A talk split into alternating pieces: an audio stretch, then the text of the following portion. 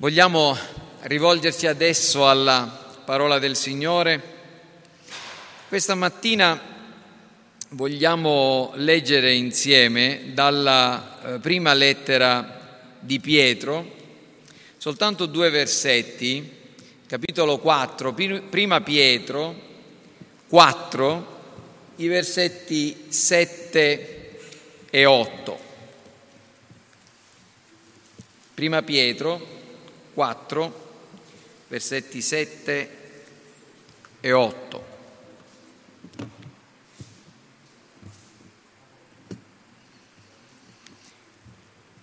Così dice la parola del Signore, la fine di tutte le cose è vicina. Siate dunque moderati e sobri per dedicarvi alla preghiera, soprattutto abbiate amore intenso gli uni per gli altri perché l'amore copre una gran quantità di peccati. Questi versi ci parlano della condizione della mente del cristiano che è consapevole del tempo in cui si trova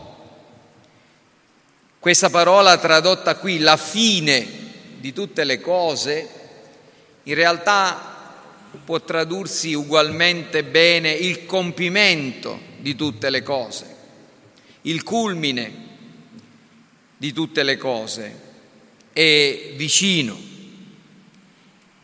E quindi il cristiano, il credente che comprende in quale momento della storia della redenzione si trova, deve ha dinanzi a sé due cose, due doveri da compiere.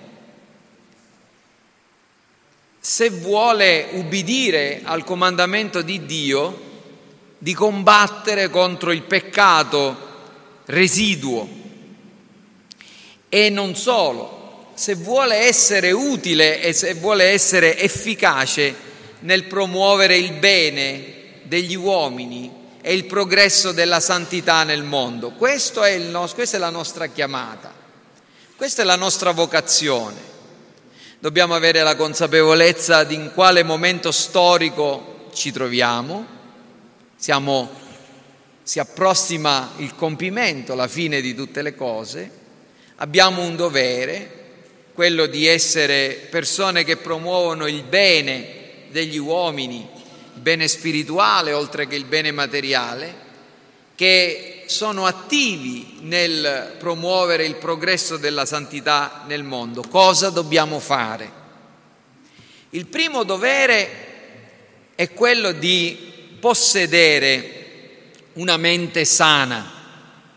Questa mattina la mia preoccupazione è che questa mia predicazione possa più somigliare a uno studio biblico piuttosto che a una vera e propria predicazione, però in, infatti ho, ho dato come titolo a questo sermone, che predicherò in due parti, oggi e domenica prossima, la grazia e il dovere di essere sani di mente. La grazia e il dovere di essere sani di mente.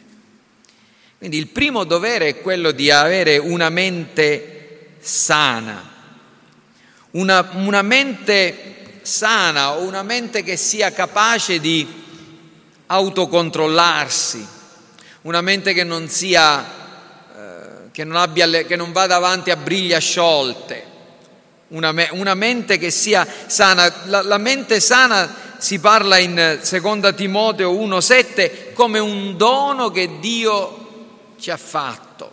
Dio infatti ci ha dato uno spirito non di timidezza ma di forza, di amore e di autocontrollo, traduce la nostra versione. Letteralmente si può tradurre di una mente sana. La mente sana è un dono di Dio. Come un corpo sano, così una mente sana è un dono di Dio. La salute del corpo, così come la salute della mente è un dono, un dono di Dio. E cosa significa tutto questo.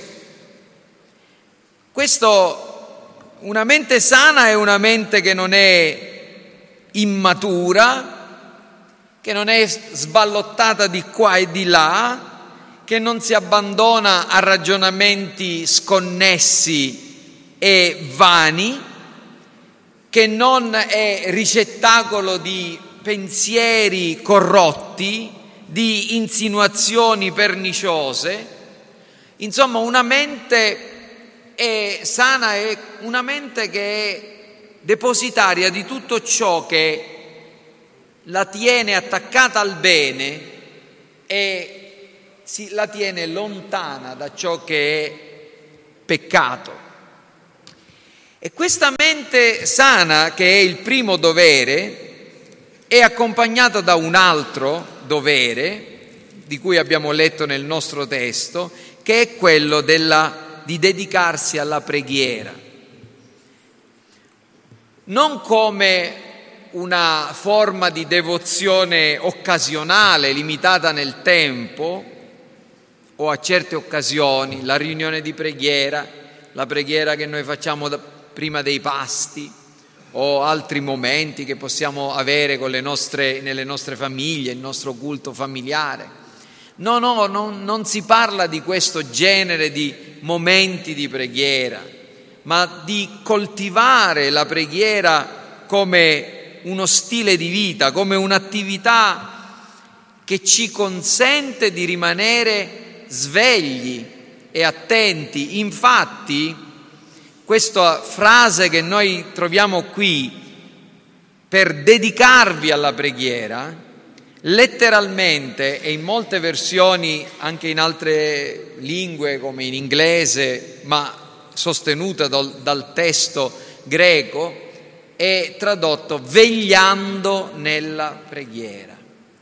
Quindi noi siamo persone che abbiamo ricevuto questo dono di una mente sana. E che dobbiamo mantenere la sobrietà, vedremo che cosa significa, la moderazione, dobbiamo coltivare questa mente sana come? Vigilando nella preghiera. Quindi oggi e domenica prossima voglio parlarvi di, dell'insegnamento di questi due versetti e oggi rifletteremo su due cose, su che cos'è la mente, prima di tutto, e poi vi darò alcune ragioni per mostrarvi l'importanza che la nostra mente, che la vostra mente sia custodita nel migliore modo possibile. Poi domenica prossima, Dio piacendo, andremo nello specifico, dirò quali mezzi Dio ha stabilito affinché questo sia fatto e vi darò anche una tecnica, un modo o comunque il, eh, vi dirò come, come farlo. Perciò è un invito ad essere presenti non solo oggi ma anche domenica prossima. Ma io spero che comunque anche quello che dirò stamattina possa esservi di aiuto, soprattutto per farvi comprendere, perché com- comprendiate prima di tutto che cos'è la mente. Nell'Antico Testamento cuore e mente, quando noi troviamo la parola cuore o quando troviamo la parola mente, sono intesi del, nel senso assolutamente sinonimico. Nella prima parte della Bibbia, le scritture ebraiche, troviamo spesse volte la parola cuore che sia nella versione greca dei 70 e che anche nella nostra versione in italiano viene tradotta mente, perché si riferisce a, alla facoltà che ci rende consapevoli di noi stessi. Noi sappiamo di esistere, ma non solo, noi sappiamo di essere persone che pensano, siamo esseri capaci di pensiero razionale. Tra tutti gli esseri viventi siamo gli unici che parlano, siamo gli unici che hanno un pensiero astratto, che possono pensare a cose che magari noi non possiamo toccare con le mani, ma che sappiamo esistono. La, la mente è quindi questa capacità di ragionare, comprende la facoltà della comprensione, della percezione, ma non solo. Alla mente appartengono anche la capacità di provare emozioni, diletto, gioia, ira, odio, di valutare, di stabilire cosa è giusto e cosa è sbagliato, di scegliere, di giudicare, di discernere, di scegliere, di determinare. Per esempio, voi che conoscete il Nuovo Testamento sappiate, sapete che a un certo punto Gesù si presentò a due suoi discepoli il giorno della sua risurrezione, questi due discepoli che da Gerusalemme andavano verso Emmaus e si lamentavano per il fatto che Gesù era stato ucciso, che, che, non, che non che avevano perso le speranze. Gesù si accostò a loro, fece della strada con loro, parlò con loro e a un certo punto Luca ci dice che aprì le loro menti, aprì la loro mente per comprendere l'insegnamento delle scritture.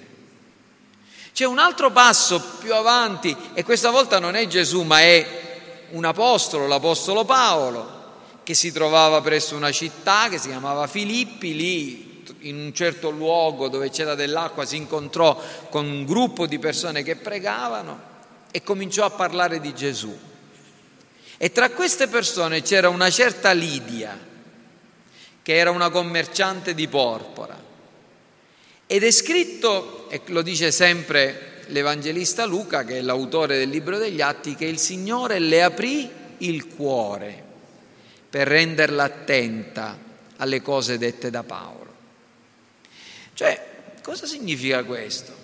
Significa che il cuore e la mente in realtà si, si, sovrappongono in certi casi e in un certo senso possiamo considerare che sono la stessa cosa. Noi quando parliamo del cuore pensiamo alle cose che ci attraggono, no? Se, se, se noi dobbiamo dire a una persona che la amiamo, diciamo che la amiamo con, con, tutta, con tutto il cuore, no? il mio cuore ti appartiene, ma potremmo dire, se vogliamo essere rigorosi, anche con la nostra mente, d'altronde le, le persone amate non possono avere il nostro cuore se non hanno anche i nostri pensieri. Le persone che amiamo sono le persone che occupano la nostra mente, nostro, i nostri pensieri. E per essere attratti da qualcosa non soltanto dobbiamo trovare in quella cosa una, una qualità che ce la fa piacere, che ce la fa amare, ma dobbiamo comprendere, dobbiamo apprendere, dobbiamo comprendere che quella cosa è attraente, è buona per noi. Per questo la mente è qualcosa di straordinariamente importante. Gesù dice che Dio come si ama, il primo comandamento, ha detto amerai il Signore, il tuo Dio, con tutto il cuore, con tutta l'anima, con tutta la mente, con tutta la forza tua. Come un marito non può amare la propria moglie se la ama solo con il suo pensiero, ma non, non le dà il suo corpo se è, si sente trasportato emotivamente, ma non le parla, non le rivolge la parola, o cose di questo genere, o non lavora per lei.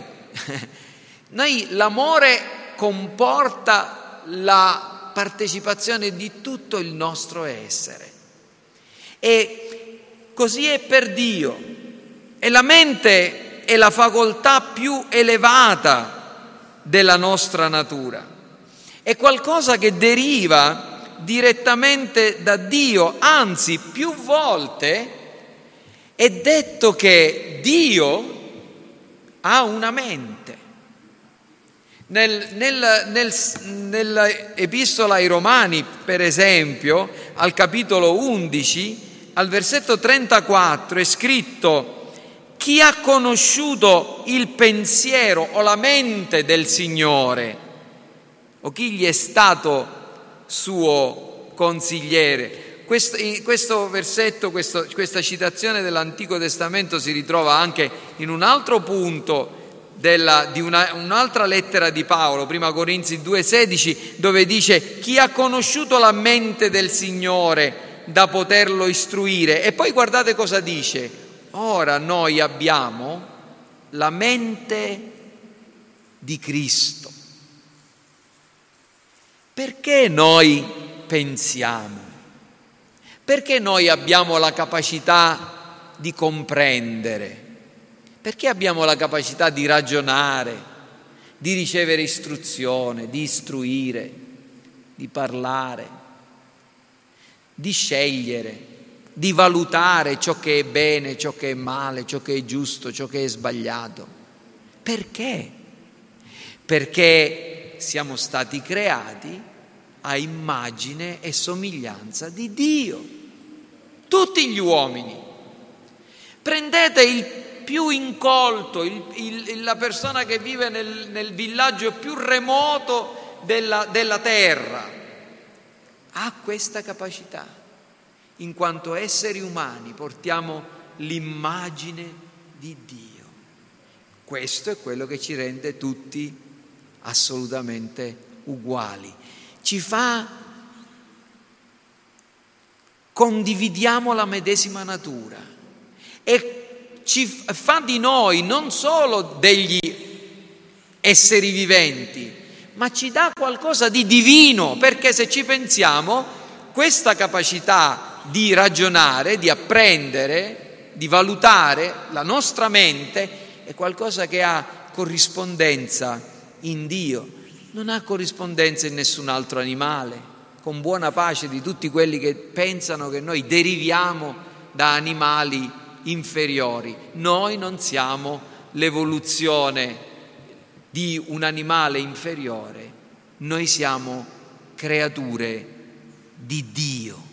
L'abbiamo ricevuta questa nostra mente dal buon creatore di tutte le cose. Un filosofo francese ha detto, io penso, perciò esisto. Noi come cristiani possiamo dire io penso, perciò Dio esiste. Dio esiste. Perché se io penso è perché Dio esiste e Dio mi ha dato la capacità di pensare. Nella mente furono dotati Adamo ed Eva che la possedettero in uno stato incorrotto ma immaturo, bisognoso di essere messo alla prova. E la scrittura ci dice che tutti gli uomini possiedono questa qualità eccellente. E per questa ragione della mente umana, alla mente umana sono attribuiti vari aggettivi che la qualificano. Per esempio, si parla della mente dei pagani ed è, che questo, è detto che la, la mente dei pagani è una mente reproba, è una mente perversa, è una mente che si è data a ragionamenti vani, è una mente che non pensa corre- in, nel modo corretto, è una mente che eleva i propri ragionamenti contro Dio, che sfida Dio che mette in dubbio la verità divina. La mente dei pagani è una mente reproba, una mente perversa, lo potete leggere in Romani 8:28, non si sono curati di conoscere Dio, dice Paolo, e Dio li ha abbandonati in balia della loro mente perversa. Quando noi vediamo intorno a noi uomini che commettono ogni genere di peccato e Voi sapete che il primo capitolo dei, dell'Epistola ai Romani, normalmente, soprattutto nella polemica che eh, diciamo recentemente, io credo in, in, in modo giusto, è, è, si, è, si tiene nell'ambito della Chiesa e delle chiese cristiane e in particolare anche evangeliche, il capitolo 1 delle, dell'Epistola ai Romani è il capitolo dove viene condannata l'omosessualità, ma non solo questo, certo, la, la Bibbia chiaramente in questo capitolo parla del peccato dell'omosessualità come il risultato dell'abbandono di Dio, ma quando l'Apostolo Paolo parla della mente reproba posseduta dagli uomini, non, non parla soltanto del peccato dell'omosessualità, che è un grave peccato, ma forse neanche il più grave di tutti, ed è un peccato in mezzo a tanti altri. Infatti, quando parla della mente reproba, parla di uomini che sono ricolmi di ogni ingiustizia, malvagità, cupidigia, malizia, invidia, omicidio, contesa, frode, malignità, calunniatori, maldicenti, insolenti, superbi, vanagloriosi, ingegnosi nel male, ribelli ai genitori, insensati, sleali, senza affetti, affetti naturali, spietati. Questi sono i segni di una mente reproba, insieme a tutti gli altri dei quali ha parlato prima. Questa è la mente reproba, è una mente che è prigioniera e abbandonata a ogni genere di peccato. E nessuno di noi deve pensare, siccome io non tradisco mia moglie, mio marito, o non sono, non pratico l'omosessualità, o non mi passa neanche per la testa certe cose, la mia mente è sana. Esaminiamoci con tutti questi peccati. La calunnia, la malignità, i cattivi sospetti, la slealtà, la superbia, la vanagloria, la violenza verbale, che omicidio, vi ricordate Gesù che ha detto che non è semplicemente soltanto quando si uccidono le persone, ma anche quando ci si adira contro le persone. La mente perversa è questa, non è una mente sana la mente corrotta. Paolo parla, scrivendo a Timoteo, di questa corruzione della mente e in, in, vari, in vari, vari, posti, in particolar modo la mente corrotta, della mente corrotta Paolo ne parla citando due personaggi che troviamo nella storia dell'Antico Testamento. Vi ricordate quando Mosè si presentò davanti al faraone e il faraone aveva dalla sua parte dei due, due personaggi oh, che, che, che ripetevano stessi, le stesse opere potenti che faceva Mosè. Il, Paolo ci dice che si chiamavano Iannè e Iambre, abbiamo i nomi in questo caso. E e queste, queste persone si opponevano alla verità. Come Iannè e Iambre, sto leggendo da 2 Timoteo 3,8, si opposero a Mosè, anche costoro si oppongono alla verità, uomini dalla mente corrotta che non hanno dato buona prova quanto alla fede. Qui sta parlando di persone che rigettano la verità. Che cos'è la verità? La verità della scrittura. Gesù ha detto nella sua preghiera sacerdotale, Padre, santificali nella verità, la tua parola è verità. Gesù è l'incarnazione della verità. Io sono la via, la verità e la vita, nessuno viene al Padre se non per mezzo di me. E coloro che si oppongono alla verità hanno una mente corrotta, dice Paolo, una mente impura. Lo dice sempre l'Apostolo Paolo scrivendo questa volta a Tito, tutto è puro per quelli che sono puri, ma per i contaminati e gli increduli. Quindi una mente che rifiuta di ricevere la testimonianza di Dio, di Cristo, una mente senza la fede e una mente che è impura, la loro mente e la loro coscienza sono impure, corrotta, impura, reproba, vana. Potrei continuare con questi aggettivi, ma per questa ragione, che cosa, come viene descritto il cammino del cristiano? Come viene descritta la vita cristiana? La vita cristiana, dopo aver ricevuto questa mente sana mediante la nuova nascita, con la fede, è una, un cammino di continuo rinnovamento. Rinnovamento.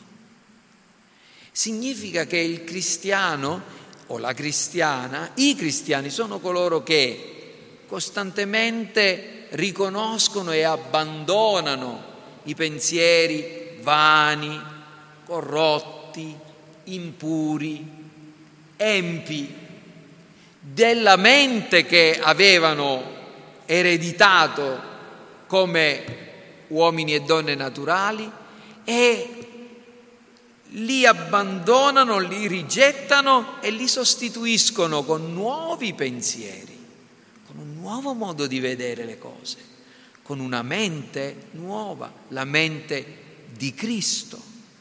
Dove se ne parla di questo? Si parla di questo nella epistola di Paolo ai Romani, al capitolo 12 in cui Paolo dice io vi esorto dunque per le compassioni di Dio, fratelli, per la misericordia di Dio, che vuol dire, siccome avete ricevuto la misericordia di Dio, siccome avete ricevuto da Dio la grazia, se siete sta- siccome siete fat- stati fatti oggetto del suo amore, del suo perdono, della, della sua misericordia, allora io vi esorto a presentare i vostri corpi in sacrificio vivente, santo, gradito a Dio. Questo è il vostro culto spirituale. Non conformatevi a questo mondo, ma siate trasformati mediante il rinnovamento della vostra mente. La nostra mente rinnovata. La nostra mente che abbandona i modi di pensare, di vedere le cose che ci hanno caratterizzato fino a un certo punto della nostra vita. Quello che fa parte del, no- del bagaglio della nostra cultura. Siete orgogliosi di essere siciliani? Non lo so. Siete orgogliosi di essere italiani? Non lo so. Forse sì. Ma di che cosa siete orgogliosi di essere italiani e siciliani? I, i siciliani e gli italiani hanno nella loro storia e nella loro cultura tanti peccati dei quali devono liberarsi, proprio come i, i cretesi dei quali parlava l'Apostolo Paolo a Tito dicendo che erano sempre bugiardi, male bestie, ventri pigri. Così quali sono i vostri e i miei peccati culturali? Quali sono le cose che da italiani dobbiamo rigettare? Quali sono le cose che da siciliani dobbiamo rigettare? Qual è la mente siciliana peccaminosa che deve essere abbandonata?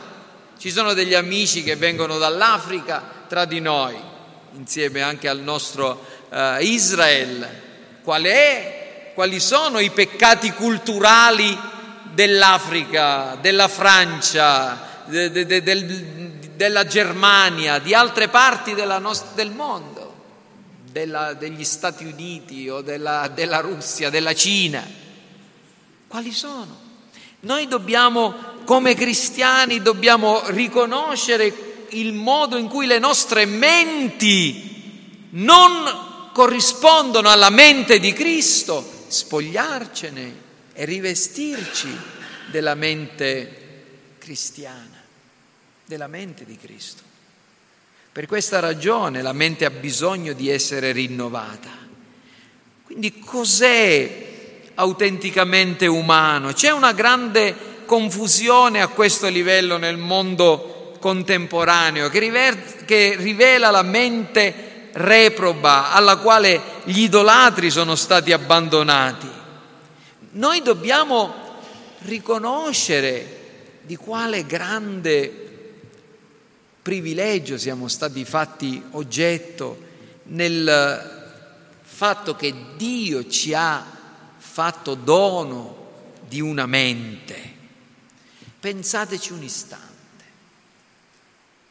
Pensate un istante, l'altro giorno sono stato trovare un mio amico a, a Villafranca di Rena e mi raccontava di una terribile esperienza che ha avuto suo fratello, aveva un problema grave al, a un suo occhio e che, che poi a un certo punto è diventato completamente del tutto cieco da un occhio e questo occhio che era disfunzionale perché non funzionava, era, era, cieco, però gli procurava anche tanto dolore e il medico gli ha detto l'unico modo da, per evitare questi dolori è che noi ti togliamo del tutto il tuo occhio cieco. E lui aveva ritardato tantissimo perché subire una mutilazione perfino di un organo che non funziona è qualcosa di estremamente mh, doloroso.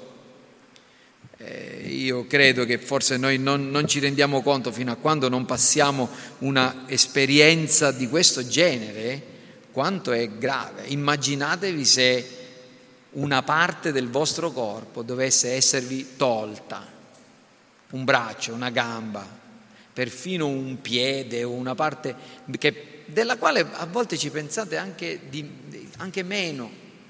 Pensate a quale trauma eh, delle donne che sono affette da, da, da tumore eh, devono affrontare quando devono subire una mastectomia.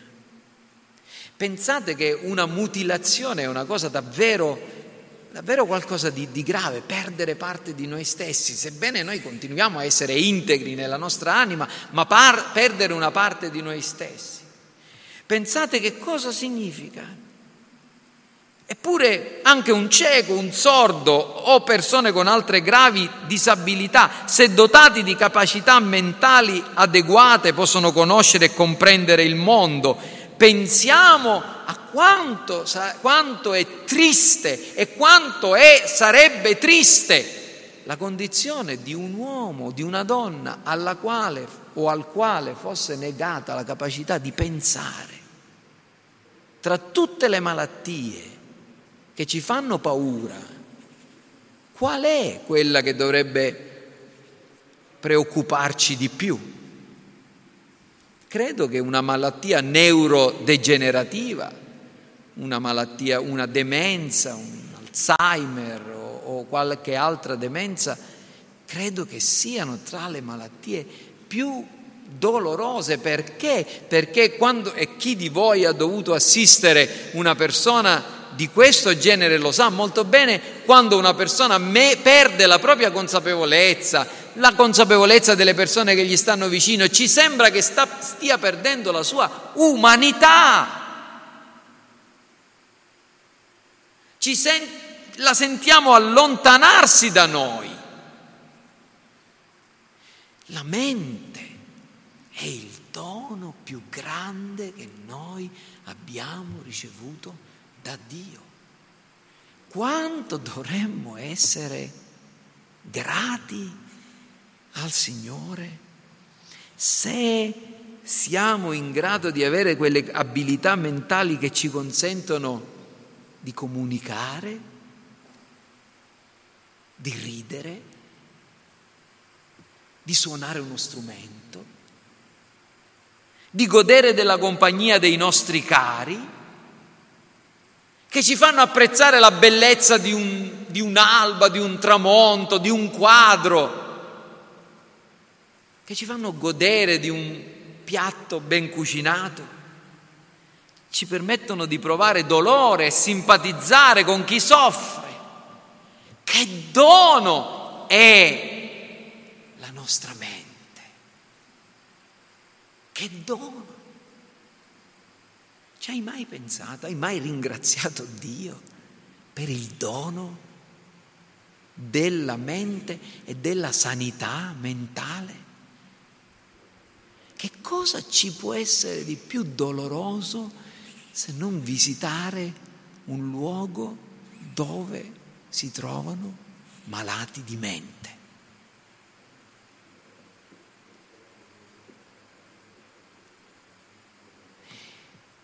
Il dono è la grazia di essere sani di mente. I pagani sono persone che non ringraziano Dio. I cristiani, dall'altra parte, sono persone che giubilano e si rallegrano nei doni di Dio.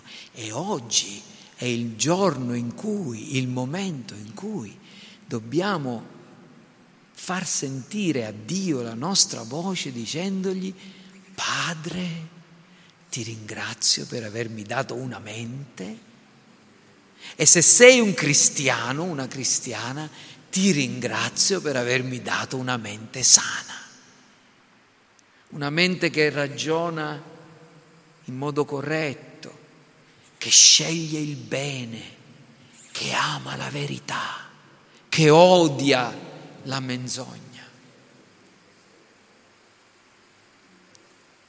E la il resto della, l'ultima cosa che voglio dire a questo proposito è che cosa stai facendo per curare questa mente? Come genitori e come figli. Sapete che nel del, nella, nella Bibbia c'è un libro che si chiama il libro dei proverbi, che è stato scritto, gran parte perlomeno del contenuto è stato scritto da Salomone, un uomo saggio, che ha scritto queste cose per i propri figli, per quelli che avrebbero dovuto far parte della stirpe regale, per i figli del re.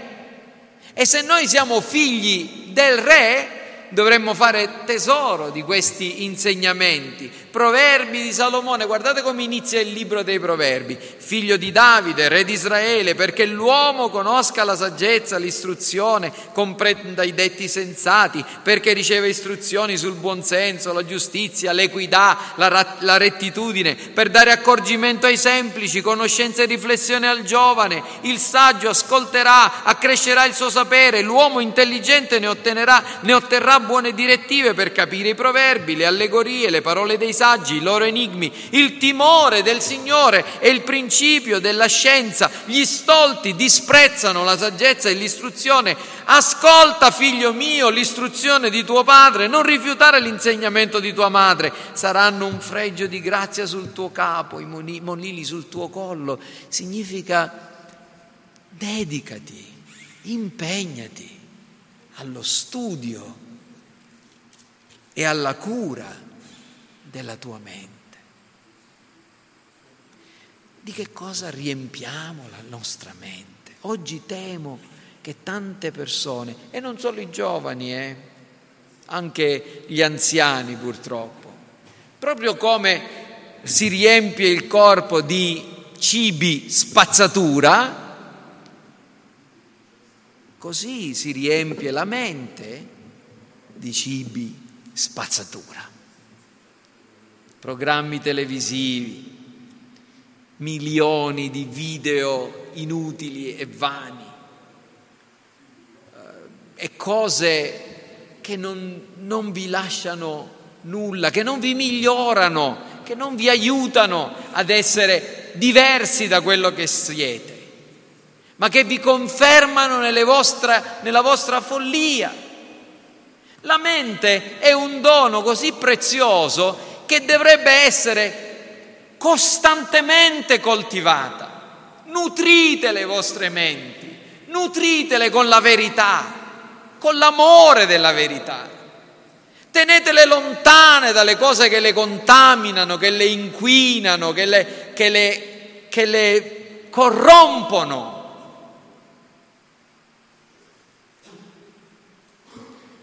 Quindi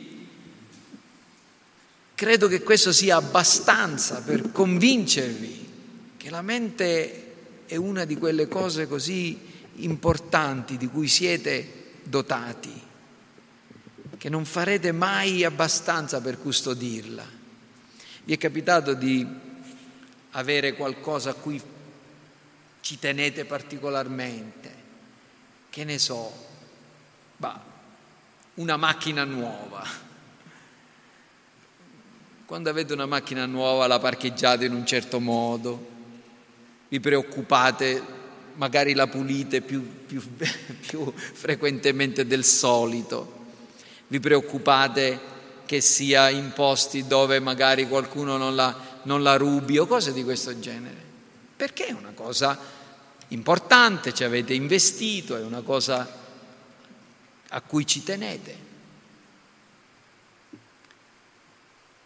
Più importante di qualunque cosa che abbiamo è quello che Dio ci dona, la nostra mente. E la nostra mente dobbiamo coltivarla, curarla, preoccuparci di riempirla di ogni bene e di purificarla da ogni immondizia. e lasciate che dica qualcosa che può sembrare un po' strano, ma perché normalmente non vado in questi dettagli, ma il modo di parlare, il modo di parlare dei cristiani. Che cosa dice Gesù? Che è dall'abbondanza del cuore che la bocca parla. Nessuna cattiva parola esca dalla vostra bocca parole oscene, parole volgari, espressioni popolari.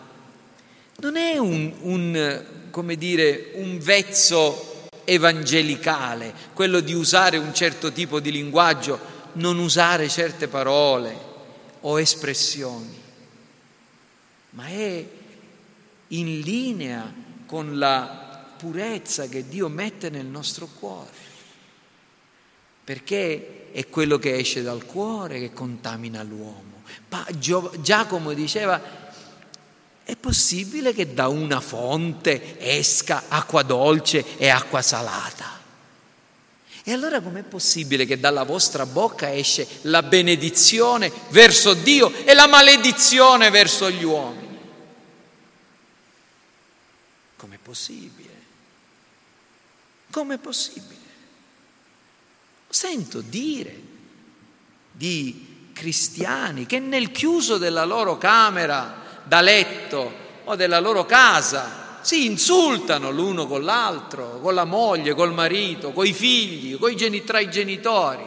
È una vergogna, ma che cosa? Più di tutto, più che vergogna, è qualcosa che rivela quello che c'è nel cuore. Se c'è la benedizione di Dio nel tuo cuore, ci sarà la benedizione di Dio sulla tua bocca nei confronti di, dei tuoi cari, delle tue, delle tue persone care. E le parole malvagie sono altrettanto dei peccati quanto gli atti malvagi, perché sono espressione di un cuore e di una mente malvagie. Deve essere custodita la, la nostra mente perché gli attacchi di Satana sono principalmente rivolti alla nostra mente.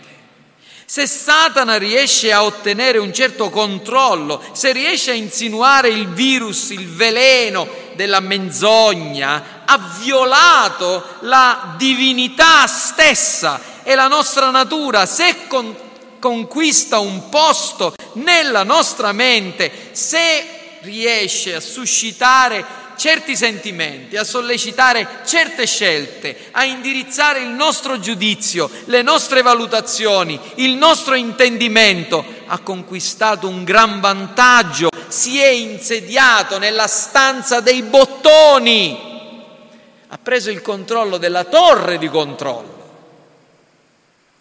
Immaginatevi una persona che vuole produrre una grande devastazione in un aeroporto, che cosa deve fare? Dovrebbe riuscire a entrare nella sala, nella, nella, sulla torre di controllo. e basta una persona del genere per creare un disastro. Ecco quando, noi, quando Paolo ci dice non fate posto al diavolo, non lasciate che alcuna radice velenosa sorga in mezzo a voi, non ci sia amarezza, non ci sia odio, non ci sia risentimento a livello familiare, a livello personale. Perché questo significa far posto al diavolo e lasciare che egli... No, l'avete visto quel film? No? Parlo ai ragazzi, Inside Out. L'avete visto qualche volta quel film della Pixar dove, sono, dove c'è ira, disgusto, gioia, paura, no? Eh, si mettono lì sulla, sul controllo e schiacciano a caso quei, quei, quei pulsanti combinano un macello. Immaginate, immaginatevi il diavolo che sta nella nostra mente e suscita sentimenti così cattivi. Ecco, questo è il punto. Dobbiamo coltivare le nostre menti. E, e come farlo? Allora, sto, non dirò tutto quello che avevo da dire, eh, riorganizzerò il mio, il mio sermone per, in modo diverso per domenica prossima, ma voglio, ci tengo a una cosa. Giacomo, dirò solo questo e concludo stamattina. Giacomo ci dice come accade che noi cadiamo nella tentazione. L'Apostolo Giacomo, o Giacomo il, il fratello del Signore, autore della lettera, in capitolo 1 dal versetto 13 al, al versetto 15 ci spiega qual è la dinamica della tentazione. E se la legge, leggete insieme a me questi tre versetti, comprenderete come la mente è costantemente coinvolta in tutto questo. Nessuno quando è tentato dica sono tentato da Dio, perché Dio non può essere tentato dal male, egli stesso non tenta nessuno. Invece, Ognuno è tentato dalla propria concupiscenza che lo attrae e lo seduce. Poi la concupiscenza, quando ha concepito, partorisce il peccato e il peccato, quando è compiuto, produce la morte. Che cos'è? Come funziona? Come, come, con, qual è la strada per cadere nel peccato? Prima di tutto c'è un'attrazione. Dice Giacomo che ognuno è tentato dalla propria concupiscenza che lo attrae. Che vuol dire? Che cos'è una attrazione? Per essere attratti verso qualcosa bisogna essere distratti da qualcos'altro. Come quando state camminando per la vostra strada e qualcuno vi fa un fischio o vi chiama, sentite il vostro nome e voi girate la vostra testa. Quando il vostro telefonino vi squilla o vi, ma, vi arriva un, un messaggio e voi state guidando e vi distraete dalla guida e siete attratti da qualcos'altro o cose di questo genere. Che cos'è? È la nostra mente che si distoglie da un obiettivo e comincia a valutarne un altro. E, e l'idea è questa che ci, che ci dà Giacomo, che noi come cristiani siamo impegnati a fare ciò che è bene, ciò che è giusto, ciò che è per l'onore di Dio, la gloria di Dio, la verità. E la tentazione inizia così, con un richiamo che ci distoglie l'attenzione dalla, dal bene, dal vero, dal giusto e ci attrae da qualche altra parte, la nostra mente. Cominciamo a valutare e ci incuriosiamo di qualcosa che non dovrebbe invece essere oggetto della nostra investigazione, della nostra curiosità. E poi, poi c'è la seduzione, l'inganno. Il peccato è ingannatore, proprio come Eva, che fu prima attratta dalle parole del serpente e poi ingannata, sedotta presa in giro. È sempre la nostra mente che, che è coinvolta. Smette di pensare in modo ordinario, corretto, e comincia a, e si lascia sedurre, ingannare dal peccato. Il peccato infatti per sua natura è del tutto ingannevole. E guardate come cosa dice, cosa dice Giacomo. Prima veniamo distratti, poi veniamo adescati, sedotti, ingannati, poi parla del concepimento del peccato, cioè l'approvazione interiore della menzogna. Questa è la dinamica del peccato. Stiamo facendo il bene, ciò che è giusto, veniamo distratti. Dopo che veniamo distratti veniamo ingannati, cioè ci persuadiamo che quella cosa è giusta, è buona, si può fare, ne avremo del vantaggio. Dopo la approviamo, diciamo, vero è, lo farò, anche an- prima ancora di farlo. Eh? Poi c'è il compimento del peccato che, Gio- che Giacomo descrive come il parto del peccato e poi l'effetto del peccato, la morte, che significa essere consolidati in quello stile di vita. Ecco che cosa significa. Ecco come la, la nostra mente, comprendete quanto, quanto è rilevante, si comprende che tutto inizia a livello della mente.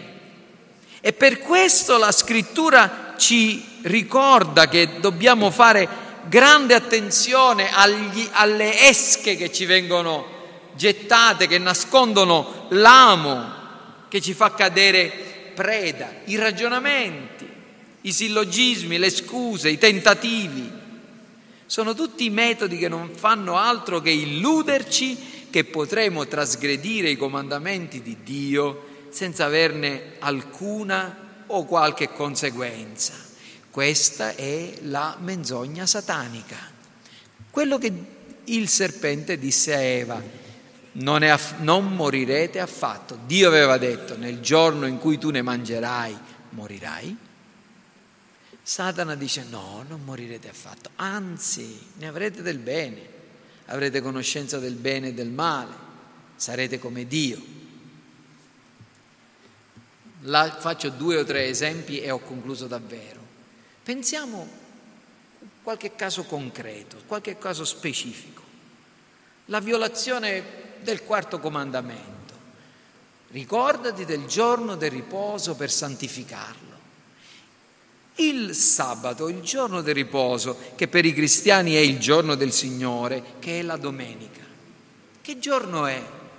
È un giorno in cui dobbiamo cessare dalle nostre attività lavorative e dobbiamo appartarlo per fare tutto ciò che è per l'adorazione di Dio, per il nutrimento della nostra mente, per la coltivazione della, della nostra anima, per il nostro benessere spirituale e anche perché non fisico, perché un corpo sano sta in un'anima sana, un corpo sano sta in una mente sana.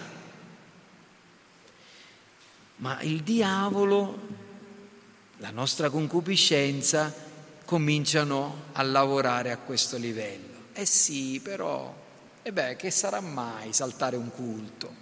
E che sarà mai non andare la domenica, quella domenica? No, la farei la prossima volta. Ma eh, che cosa sarà mai? Che, però in fondo hai bisogno anche tu dei tuoi svaghi e cose di questo genere. E il comandamento di Dio, ricordati del giorno del riposo, diventa dimenticati del giorno del riposo, perché hai cose più importanti da fare, perché è soltanto una volta, perché in fondo... E noi vediamo che lentamente, ma progressivamente, la nostra anima si avvizzisce.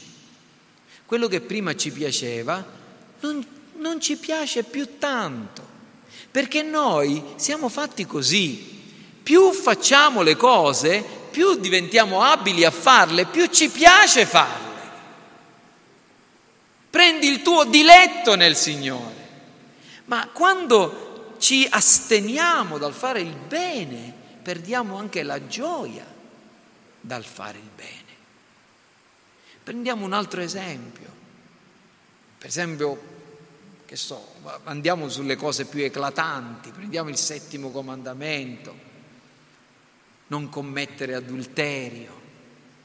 E poi il nemico viene a dirci sì, però, eh, ma non è giusto che tua moglie si comporti in questo modo nei tuoi confronti. In fondo devi trovare anche tu la tua soddisfazione. E così comincia, o tuo marito potrebbe darsi, eh, ma tuo marito si, ti, ti maltratta, devi trovare qualcuno che ti sappia valorizzare. Tua moglie ti, ti rende la vita un inferno, devi trovare la tua, la tua, una, una persona che ti sappia capire, che ti ascolti, che ti dia la, la, le sue attenzioni e cose di questo genere. E man mano che questi pensieri suonano e, ri, e risiedono nella mente, si comincia a dire: Ma sai che forse è vero? Ho conosciuto una persona non è, grazie a Dio, non è un, è un membro della nostra Chiesa, è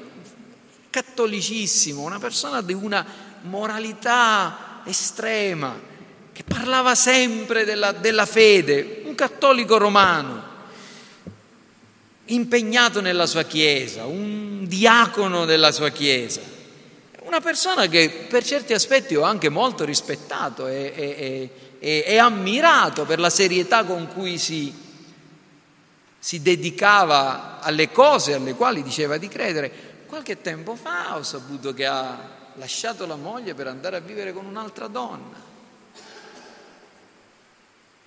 Questo è, è, è accaduto poco dopo che mi aveva chiesto ma quali sono i casi legittimi nella Bibbia per il divorzio?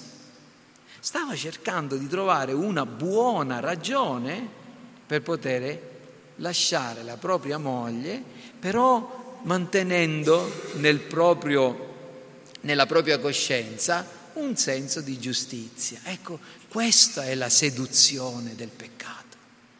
Questo è il, il meccanismo con cui le nostre menti vengono ingannate da Dio.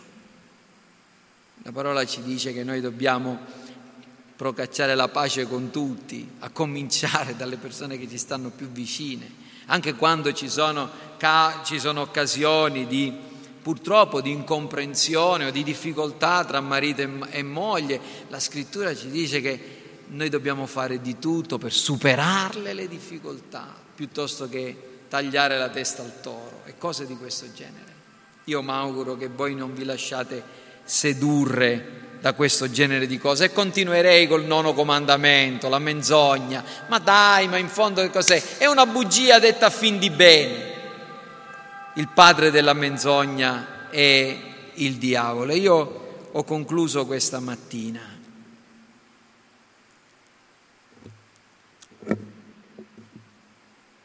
chiedendovi solamente due cose.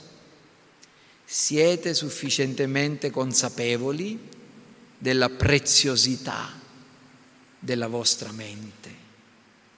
Siete sufficientemente consapevoli di quanto è grande il dono di una mente sana?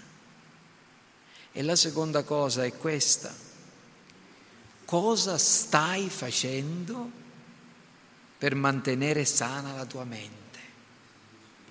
Ho saputo di un, uomo di, un uomo di Dio, un pastore, che è, arrivato, è diventato molto anziano e non poteva più esercitare il ministero pastorale, però aveva una grande preoccupazione, quello di perdere la lucidità della sua mente.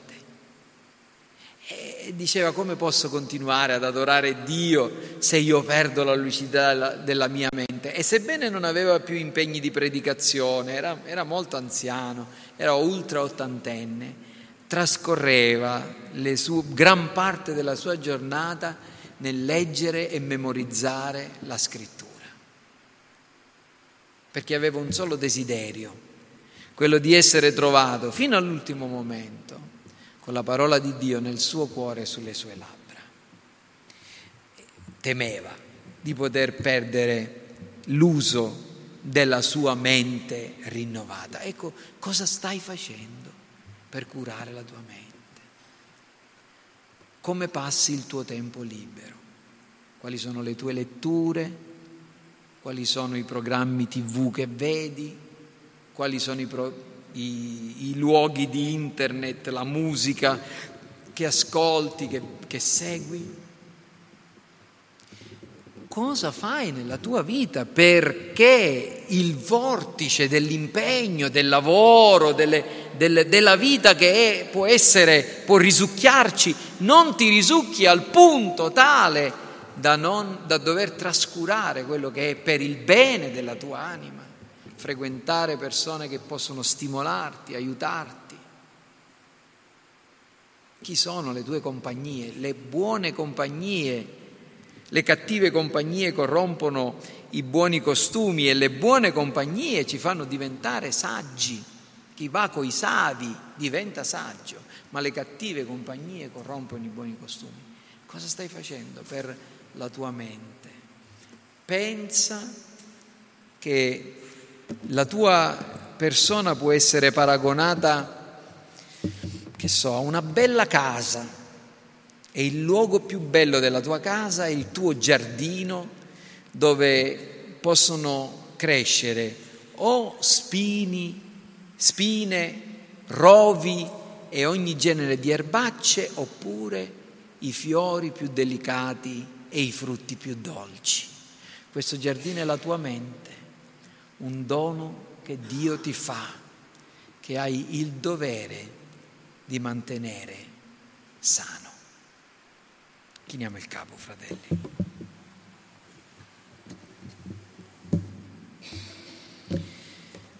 Signore, noi ti ringraziamo per il dono della mente di Cristo col quale tu hai beneficiato molti tra di noi. Pensiamo a coloro, Signore, che ancora si trovano schiavi di passioni ingannatrici, di ragionamenti fasulli, di cose che li rendono sempre meno umani e sempre più lontani dalla bontà, dalla verità, dalla giustizia, dalla santità. Oh Signore, aiutaci a ricordarci in quale momento della storia della redenzione ci troviamo, che ci troviamo in prossimità al compimento della storia e che per questa ragione tu ci ricordi che dobbiamo conservare la sobrietà della nostra mente e che dobbiamo conservare la sanità della nostra mente. Aiutaci, oh Signore, a nutrirla di cose sante, buone, giuste, soprattutto della tua parola, della verità della scrittura. E concedici, o oh Signore, di tenerci lontano da tutto ciò che la contamina, la distrugge, la inganna, la corrompe. Grazie per questa mattina ti supplichiamo che ancora in questa settimana e in queste settimane eh, così calde eh, e in cui tutti quanti noi siamo impegnati in tante cose, oh Signore, non trascuriamo la comunione con Dio, la vita di preghiera, la sobrietà che tu ci hai ordinato di mantenere. Ti supplichiamo che il tuo Spirito sia vicino a noi, che ci benedica che ci purifichi dal, dai peccati culturali, da quello che contamina la nostra anima del, di cui non ce ne rendiamo nemmeno conto e fa che la nostra mente possa essere sempre più simile alla mente di Cristo. Te lo chiediamo nel suo nome benedetto. Amen.